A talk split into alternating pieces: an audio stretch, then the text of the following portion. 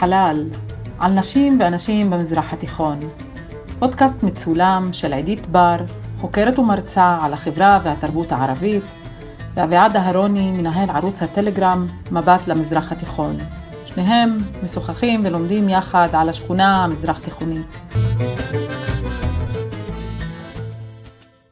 מרחבה, אהלן וסהלן פיקום, לצופים היקרים ולמאזינים היקרים שלנו, לפרק 13 שמדבר על הנשים היהודיות בחייו של הנביא של האסלאם, הנביא מוחמד.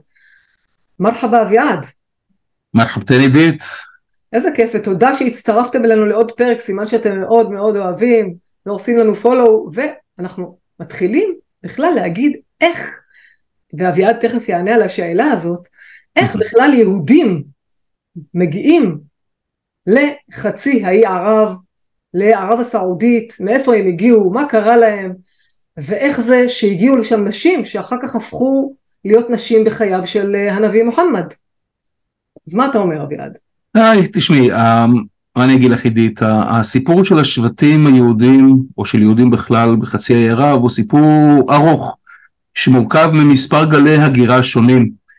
אה, כולם מדברים על, על, על השבטים היהודים של, של חצי האי ערב, כולם מדברים על שלושת השבטים העיקריים, שהשבטים שמכירים לנו אה, מהקוראן, מהעיר ית'ריב. אני אגיד רק את שמותיהם ברשותך, אז אוקיי. מדברים תמיד על, על שלושה שבטים גדולים שישבו בעיר אל-מדינה, שאז בזמנו קראו לה ית'ריב, והם בנו קיינוקה, בנו נדיר, נדיר ובנו אוריידה.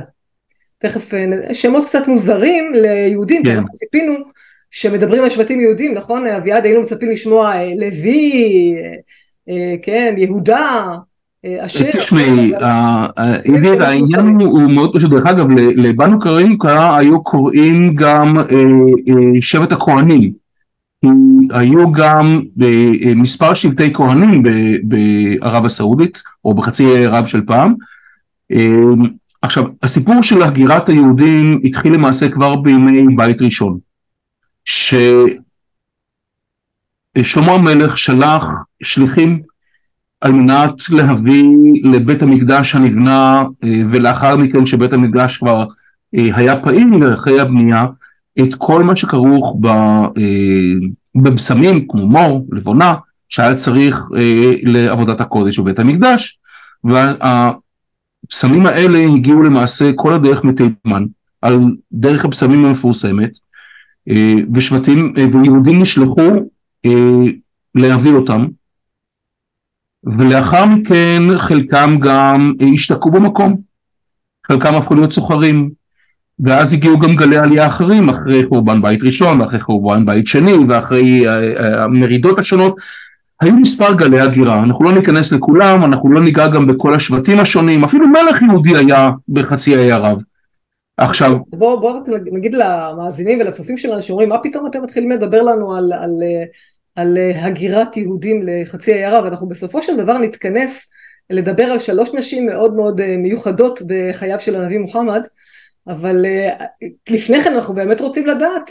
השאלה מאיפה הגיעו. לא, מאיפה הם הגיעו לשם, שזה מה שאנחנו כן. רוצים להסביר עכשיו.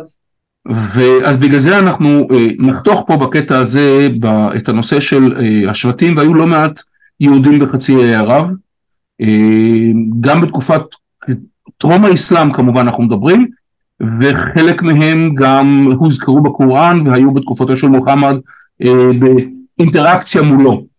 עכשיו מי שרוצה אחר כך לקרוא עוד קצת ולקבל עוד מידע על השבטים היהודים אה, ועל יהודים ביהדות ערב בכלל יוכל למצוא קישורים אה, בטקסט הנלווה לפרק.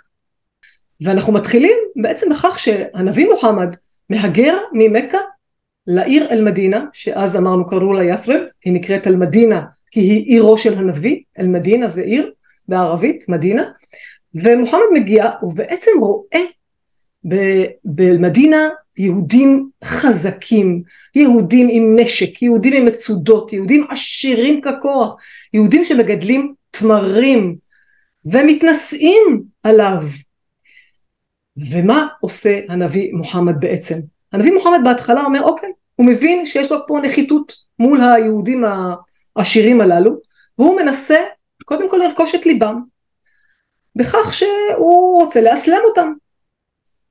בין אם הוא אה, מנסה לרכוש את ליבם בכך שהוא מסביר להם שיש רק אללה וגם אצל היהודים יש אל אחד זה בסדר ובין אם הוא מנסה לעשות את זה דרך אה, כיוון התפילה לירושלים למשך אה, מספר חודשים עד שהוא חוזר להפנות אותם למכה ובין אם הוא עושה את זה על ידי צום ביום העשירי כמו יום הכיפורים שלנו אבל היהודים איך אומרים? קשי עורף. הם לא מוכנים להתאסלם הם לא מוכנים והם מקליטים את הנביא מוחמד לועגים לו צוחקים עליו חושבים שהוא בור ועם הארץ ואז מתחיל הסיפור שלנו סיפור אחד המשוררים, אחד המשוררים היהודים שהיה מיושבי השבטים היהודים בית'ריב אה, די לעג והקניץ אה, את אה, מוחמד וזה קצת גרם לכמה בעיות אחר כך באמת. לגמרי, ואז מוחמד מתחיל לצאת במסע נקמה נגד היהודים הללו המתנשאים והשנואים והזוממים להרוג אותו. אבל לפני זה הוא חתם איתם גם בריתות והסכמים. נכון, נכון. אוקיי, וגם היהודים עזרו לו בקרבות הראשונים בהתחלה, גם עם ציוד ונשק, היהודים למעשה חימשו וציידו את מוחמד ואת הצבא הקטן שהיה איתו בהתחלה. כן, מה שמוחמד עשה בשכל, והוא היה פיקח, זה לא סתם, כי היהודים היו קשורים בבריתות עם השבטים הערבים שהיו בעיר, אבל מוחמד מה שהוא עשה, הוא כרת ברית עם כל אחד ואחד בנפרד. וכידוע, מה אנחנו יודעים על יהודים? יהודים אה, יכולים להישאר בלי לריב? תגיד לי, אה, אביעד. תשמעי, היו גם, היו גם יריבויות בין השבטים היהודים, והיריבויות האלה, דרך אגב, אחר כך, בשלב היותר מאוחר, שמוחמד כבר פנה נגד השבטים היהודים, אה, זה גרם למצב שהשבטים היהודים לא התאחדו יחד כדי להילחם בצבאו, עוד פעם, לא גדול במיוחד של מוחמד באותה תקופה. אז כוחנו. באחדותנו וחולשתנו בפילוגנו. לאסוננו, כן. היהודים כן. פשוט אה, רבו אחד עם השני, נלחמו אחד בשני, כן. אה, אפילו הרגו אחד את השני, כלומר לא הייתה... גם בבקשת עזרה שאחד השבטים בא וביקש מהשבט השני, בואו תעזרו לנו, הייתה בעיה. ומוחמד אבל גם כן, הוא פנה בהתחלה והוא אחר כך נכנס בשבטים אחד אחד. לגמרי. כן, אם את הזכרת את אחד מהשבטים, אז השבט הראשון שמוחמד אה, נכנס בו, השבט היהודי הראשון מיחריב, היה שבט קנקוע, שה... באנו קנקוע, כן, באנו קנקוע. באנו קנקוע, שאחרי שהוא אה, אה, הרג חלק גדול מהגברים שבו אה, בקרב, והוא נתן להם את האפשרות לברוח, אה, למי שיכל לברוח, אה, ורוב השבט ברח, אה, ברחו לאזור עשן, לאזור סוריה של היום, אבל אה, רובם, לא כולם, חלקם התפזרו למקומות אחרים. אבל אחרי שהוא גמר איתם, הוא כמובן גם נפנה לשבטים האחרים. בוודאי. אז קודם כל, אה, מה שהוא עשה, מוחמד בחוכמה, זה הפרד ומשול. הוא בעצם הפריד בין השבטים היהודים, שממילא היו ביניהם יריבויות, גרם להם להיות אה, חלוקים אחד עם השני, ובעצם אה, הצליח להיפטר קודם כל משבט בנו קנוקה, שהם היו עשירים גדולים, צורפי כן. זהב וכסף, וכל השלל של ה... אה, נפל בידיו בעצם, כל הנשק שלהם, המצודות שלהם, ואז שנה לאחר, זה היה בשנת 624. 24? כן. אוקיי. אבל מוחמד לא שקט על שמריו. שנה לאחר מכן הוא החליט לפנות נגד השבט הכי מתנשא והכי עשיר והכי מכובד באל-מדינה, שהוא בנו נדיר. וכאן גם אנחנו נספר תכף על אישה, על איזה אישה אחת שכן, שמבנו נדיר, תכף. מיד מיד אנחנו מגיעים לנשים שלנו שמאוד מעניינות ומסקרנות גם אותי וגם את אביעד. ובנו נדיר, אה, אביעד, גם מוחמד אה, כעס עליהם מאוד. למה הוא כעס עליהם בעצם? הם לא הסכימו לתת לו כסף. היה גם איזשהו קטע שהיה בינו לבינם איזשהו הסכם שהם יעזרו לו באחד מהקרבות והם לא כל כך בסוף עזרו לו בפועל בקרב בלהילחם לצידו אז זה גם כן קצת הפריע לו אבל תשמעי הסיבות אה, אני לא יודע עד כמה הסיבות אה, באמת שינו משהו, כי הוא פשוט חיפש באיזשהו שלב אה, להיכנס ביהודים, לאו דווקא אם כן עזרו לו או לא עזרו לו, אם כן נתנו לו או לא נתנו לו. לסלק אותם פניו. ולנקום בהם. כן, צריך לזכור גם שהיהודים עזרו למוחמד לאורך כל התקופה בהתחלה, גם בראשית ימי הג'יהאד שלו, המלחמה נגד הכופרים שלא כל כך רצו להתאסלם בבני מכה. באיזשהו שלב, כמו שנאמר, כמו שאמר קודם, מוחמד גם פנה נגד השבטים והוא פנה גם נגד שבט בנו נדיר, שישבו בהתחלה ביתרי, אל-מדינה של היום. והמצור שהוא עשה עליהם הניב תוצאות. התוצאות היו מאוד מאוד פשוטות. הם הסכימו להניח את הנשק, הם הסכימו לקחת גמל אחד נושא עמוס במה שהם צריכים, גמל אחד לשלושה אנשים, ושתבין אנחנו מדברים עידית על שבט גדול ועשיר, שהיה לו הרבה מה לקחת, אבל הוא לא לקח, כי הוא השאיר את הרוב למוחמד, גמל אחד נושא כל מה שמשפחה צריכה לשלושה אנשים. נכון. חשוב לי אז... לספר, אה, אביעד, לגבי אה, שבט בנו נדיר, שהוא היה שבט, אה, אמרנו, חזק, שבט כן. עשיר מאוד, היו לו מטעי תמרים, ולא סתם אני אומרת תמרים, כי בסוף הפודקאסט אתם תשמעו למה אנחנו כל כך מדגישים את העניין הזה שהיהודים היו חקלאים, והיה להם מטעי תמרים, והם היו מאוד, חקלאים, מאוד כן. עשירים. כן. ו, ודרך אגב, מוחמד, כשהוא ראה שהיהודים עומדים בסרבנותם להתאסלם ולהיפרד מנשקם, הוא התחיל, הוא ואנשיו, לכרות את עצי התמרים שהיו אה, של בנו נדיר, וכאן בעצם זה היה, איך אומרים, עד כאן הגיעו מים עד נפש, היהודים אמרו עד כאן, כלומר ברגע אה, כורתים את עצי התמרים, את עצי כן. הפרי, שזה בעצם הפרנסה שלהם, אז הם נכנעו. גם זה וגם ששבט פיורייטה אה, לא כל כך רצה לעזור. אף אחד לא עזר להם. ואנחנו כן. מגיעים בעצם לשבט האחרון שבוא נגיד גורלו היה האכזרי ביותר, ב-627 מוחמד החליט לטבוח בשבט שלם, שבט שלם יהודי, בנו קוריידה, שגם. כן. הם עסקו בסחר עם תמרים, היו מוכרים יין תמרים, נביד, וגם uh, מגדלים תמרים, ומוחמד בעצם, לא לספר את כל הסיבות מדוע החליט uh, דווקא אותם לא לתת להם את האפשרות לעזוב, אלא החליט לערוף את הראשים של 700 גברים, ואומרים שבאותו יום דם הציף את השוק של העיר מרוב הראשים כן. הערופים, זה סיפור כן. נוראי וקשה, אבל אנחנו לא נדבר עליו עכשיו, כי אנחנו רוצים בעצם להגיע לסיפור של הנשים הללו שנלקחו בשבי מהקרבות האלה בין היהודים לנביא מוחמד. אז קודם כל, לפני שאנחנו נספר על הנשים השבויות של הנביא מוחמד, אנחנו נתמקד באישה אחת שקוראים לה זיינב בנט חארס, שבעצם רצתה להרוג את הנביא מוחמד? כן אביעד? אה, כן. על זיינב בת חרeth, שהיא בת לשבט חרeth, שהוא אחד מהשבטים היהודיים שהיו אה, בחצי האי ערב, אה, היא פשוט ניסתה להרעיל את הנביא. היא הכינה לו אוכל, אה, הכינה לו אוכל מטלה צעיר וטעים, שהרעילה אותו ונתנה לנביא לאכול, לנביא ולחבריו, אחד מהחברים של הנביא שאכל יחד איתו מת, מת מהרעלה.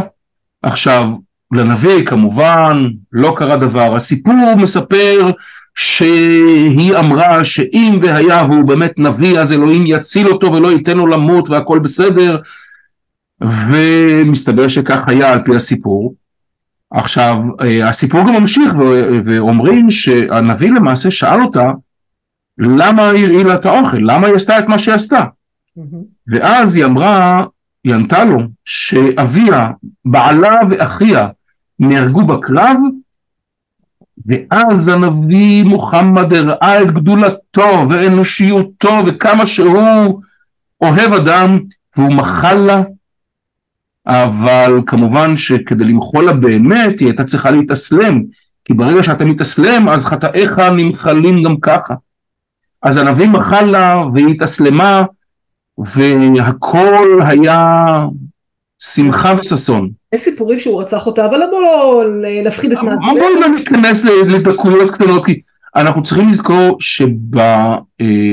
שבתקופה הזאת, הרי יש המון סיפורים לכאן ולכאן, גם החדיתים, בארון הספרות, ארון הספרים המוסלמי, מלא בסיפורים אה, על דברים שקרו או שלא קרו, על מה שמישהו אמר, שסיפר, ששמע, ממישהו שראה או שמע, על מה שקרה עם הנביא.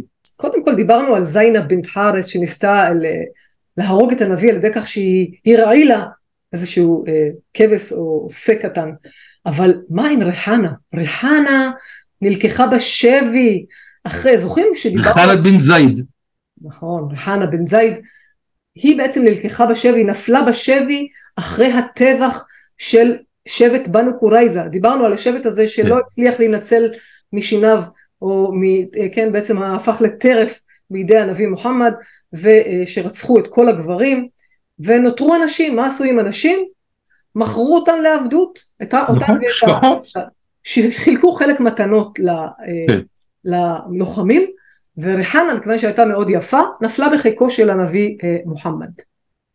וריחנה מספרים שהיא, בעצם נרצ... רצחו את בני משפחתה, ויש אומרים שהיא הייתה פילגש של הנביא מוחמד, יש אומרים שהיא הייתה ממש אשתו החוקית, יש על זה ויכוחים, נכון?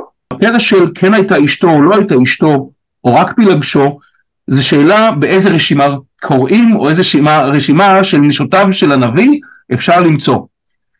כי אה, עד היום חלק מחכמי האסלאם או חכמי ההלכה האסלאמים טוענים שהיא הייתה אשת הנביא וגם מביאים כדוגמה שהיא למעשה נקברה גם בבית הקברות במדינה באותה חלקה שנשותיו האחרות של מוחמד קבורות בה. אז מה הוכחה יותר טובה מזאת? נכון. ומצד שני יש כאלה שאומרים לא, היא לא הייתה אשתו השביעית של מוחמד דרך אגב במספר הנשים על פי הסדר, אה, אלא הייתה רק אה, שפחה שנלקחה כפילגש גם. ומצד שלישי יש גם סברה אחרת שאומרים שבהתחלה היא, אחרי שהיא התאסלמה, היא באמת נלקחה והפכה להיות אשתו של מוחמד, ובאיזשהו שלב הם התגרשו, הוא גירש אותה, ואז הם חזרו חזרה, רגע, לא רגע? אביעד, למה הוא גירש אותה, אתה יודע?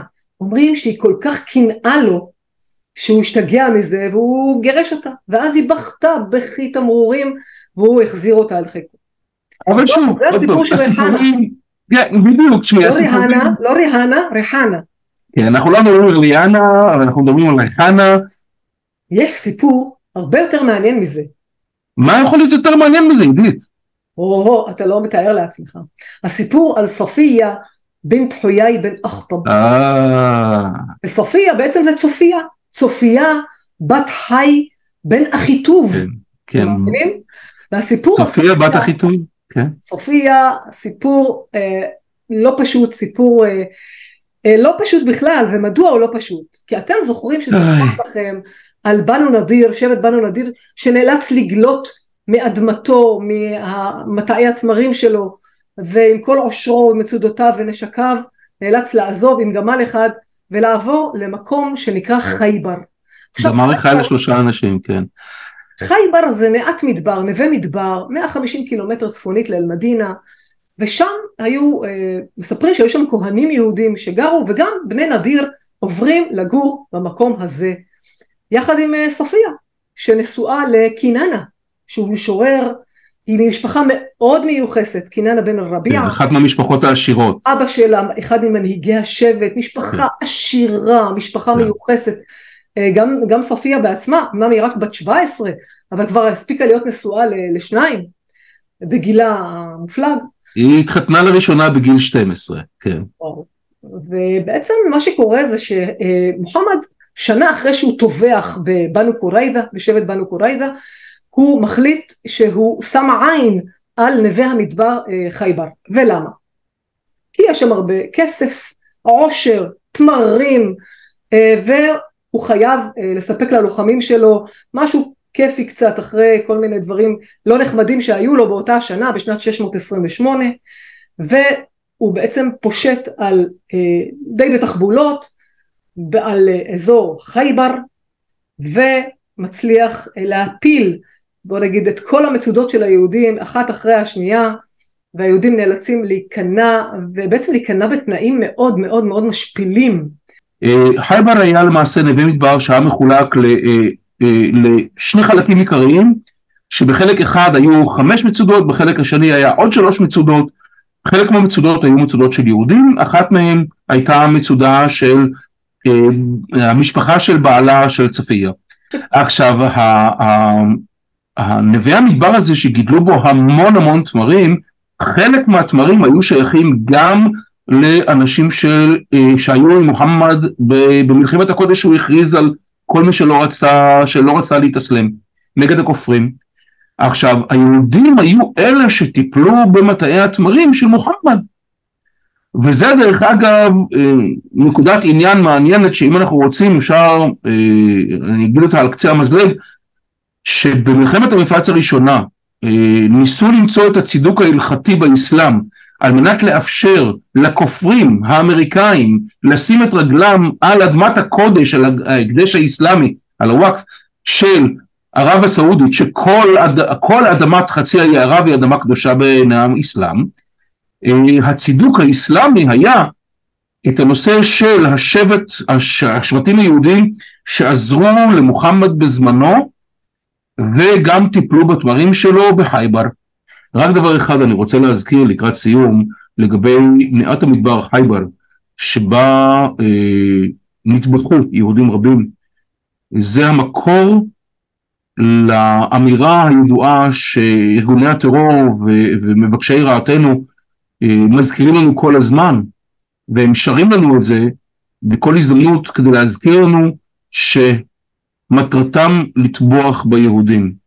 אני אגיד ברשותך את המשפט הזה, אוקיי. חייבר חייבר יא יהוד, ג'ייש מוחמד סייעוד, זה גם חרוז וזה אומר חייבר חייבר, כלומר המקום הזה בחייבר, כן. ששם מוחמד ניצח את היהודים, יא יהוד, יהודים. או יהודים תזכרו את חייבר, תזכרו את חייבר. צבא מוחמד.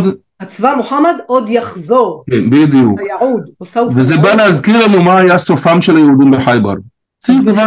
אני אספר את הסיפור הזה של אה, סופיה בת חי, או צופיה כן. בת חי בן אה, אחיטוב, כן. שנפלה בשבי של אה, מוחמד ולוחמיו בקרב, בקרב בחייבר, בעצם בעלה נרצח בעניין. יחד עם כל נשות השבט והילדים. נכון, נכון, אבל היא הייתה יותר יפה, מהם כנראה. כן. לכן הנביא מוחמד בחר בה, ובעצם סופיה, אמרנו שהיא הייתה בת 17, אה, נרצח בעלה בעינויים קשים מאוד. אבל אה, גם אחיו אה, עבר עינויים קשים וגם הוא ערפו את ראשו, ואחר כך צפיה האומללה האלמנה הצעירה שהרגע התאלמנה, הוכרחה לראות את הגופות עורפות הראש. עכשיו הם לא היו האנשים היחידים שהתגלגלו, כי כל גברי השבט שסרבו להתאסלם, סוגריים, כולם, סגור סוגריים, אה, נערף ראשם באותו יום. וואו, וואו, סיפור קשה. אז בעצם אנחנו חוזרים לאישה שלנו, כי הרי הפודקאסט שלנו, בינת חלל, מדבר על נשים, גם על הנשים במזרח התיכון. וסופיה אה, בן תחויי בעצם נפלה בשבי, היא הייתה אישה מאוד יפה, אמרנו הייתה בת 17, אבל היא אלמנה, ומוחמד אה, רואה אותה ובוחר בה בעצם להיות אשתו, אבל הוא מבקש ממנה להתאסלם. ואז אה, סופיה גם מספרת לו סיפור שבחלומה היא ראתה ירח מגיע מהעיר ית'רב, מהעיר אל-מדינה, ונופל בחיקה. ואז היא מספרת את זה לבעלה, את הסיפור הזה, ובעלה סותר לה, נותן לה לטמה בפרצוף ואומר לה, איך את מעיזה, את אה, רוצה להיות עם המלך הזה של אה, ית'ריב, כלומר עם מוחמד, ואז היא אומרת, הרי כל הזמן חיכיתי לך, כן הנביא מוחמד, היא מתאסלמת כמובן, ונהיית אה, אשתו, אבל לא לפני, סליחה, והנה עכשיו אנחנו לומדים משהו גם מהאסלאם, מכיוון שהיא אלמנה, היא צריכה לחכות תקופה שנקראת עידה בערבית, זו תקופה של מספר חודשים, ארבעה חודשים, שהיא צריכה לחכות לפני שהיא אה, מתחתנת עם הנביא, כדי שיבדקו שהיא לא, יוודאו שהיא לא בהיריון מבעלה כן, הקודם. מספרים שבכל זאת הנשים של הנביא מוחמד ובראשם עיישה וגם מאוד מאוד קינאו בה כיוון שהייתה כל כך יפה. כן. מספרים שעיישה אמרה לה את, אה, היא אמרה ראיתי יהודייה או את כן, בת כן. של יהודי, ויהודי זה נחשב לכינוי גנאי כמובן, ואז אה, סופיה מררה בבכי, כן. והנביא מוחמד מספרים בידיו, ניגב לה את הדמעות, כן, בידיו, באצבעותיו. זה מה שנאמר, עוד פעם, הסיפורים הם סיפורים יפים, ויש סיפורים מכל מיני סיפורים, גם על, על, על ההתעללות שהיא עברה על ידי נשותיו של מוחמד, אבל אה, את יודעת מה, אפשר לסכם את זה אולי ב, ב, ב, באמירה קצרה, שהסיפור אומר שנשותיו של מוחמד אה, היו ממררות את חייה ביום ומוחמד היה מנחם אותה בלילות. אם אנחנו מדברים על, על צפיה שהתחתנה בגיל מאוד מאוד צעיר ועל עיישה שהתחתנה בגיל מאוד מאוד צעיר, אני אזכיר הפרקים שלוש וארבע של פודקאסט בן חלל דיברו על נישואי קטינות, אז מי שעדיין לא שמע אותם. אני בהחלט ממליץ בחום סליחה על ה... על ה...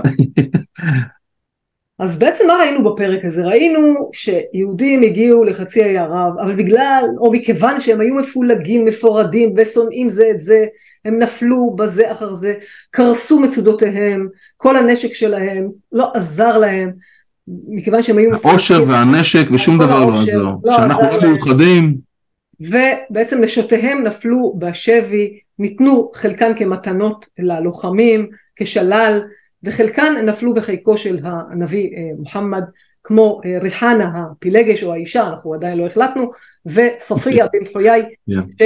שאחרי שנרצחו, אה, נרצחה כל בני, מש... כמו כל בני משפחתה נרצחו, בעצם אה, גם היא אה, התאסלמה והתחתנה עם הנביא מוחמד. אה, אביעד ואני חיפשנו וחיפשנו קריקטורות מתקופת הנביא מוחמד על נשותיו היהודיות של הנביא, אבל לא מצאנו. אז החלטנו לסיים בפתגם. והפתגם קשור, בעצם אנחנו פה סוגרים מעגל, הוא קשור לתמרים שהיהודים, השבטים היהודים בחצי האי ערב, יותר נכון באל- בעיר אל-מדינה, אה, היה להם מטעים ובחייבר. וב- ובחייבר כמובן, היה להם תמרים, אז אי אפשר בלי לדבר על תמרים. אל-עג'ווה מן הג'נה ופיها שיפה מן הסם. כלומר עג'ווה זה התמרים המשובחים, הם מגן העדן. אם אצלנו חושבים שחווה ואדם אכלו מהתפוח, אז אצל ה... באסלאם אומרים שהם אכלו תמרים. אז התמרים הם פרי גן העדן, ויש בהם שיפה מן הסם, כלומר אה, מרפא מהסם, מהרעל. כלומר מי שאוכל תמרים זה מרפא אותו מהרעל וגם אומרים שהנביא מוחמד היה נוהג לאכול שבעה תמרים וזה היה מרפא אותו ולכן אולי הוא לא הורעל מהשה המורעל שניסתה להאכיל אותו זיינב בן יכול. להיות. וזה מתחבר לנו לכל הפרק של היום וזה מדהים ויפה. תודה, תודה, תודה ושוקרן לכל מי שהגיע איתנו עד סוף הפרק ונשאר להאזין לנו. אם אהבתם והרגשתם שהחכמתם מהפרק הזה ולמדתם עוד כמה דברים שלא הכרתם, נשמח מאוד אם תעשו לנו פולו ואם תספרו ותשתפו את הפרק גם לאנשים שעוד לא מכירים את הפודקאסט בן חלל. אביעד יעתיק אל עפיה. שוקרן דיק, תודה רבה עידית, תודה רבה לצופים ומאזינים, להתראות בפרק הבא, להשתמע. Bye bye.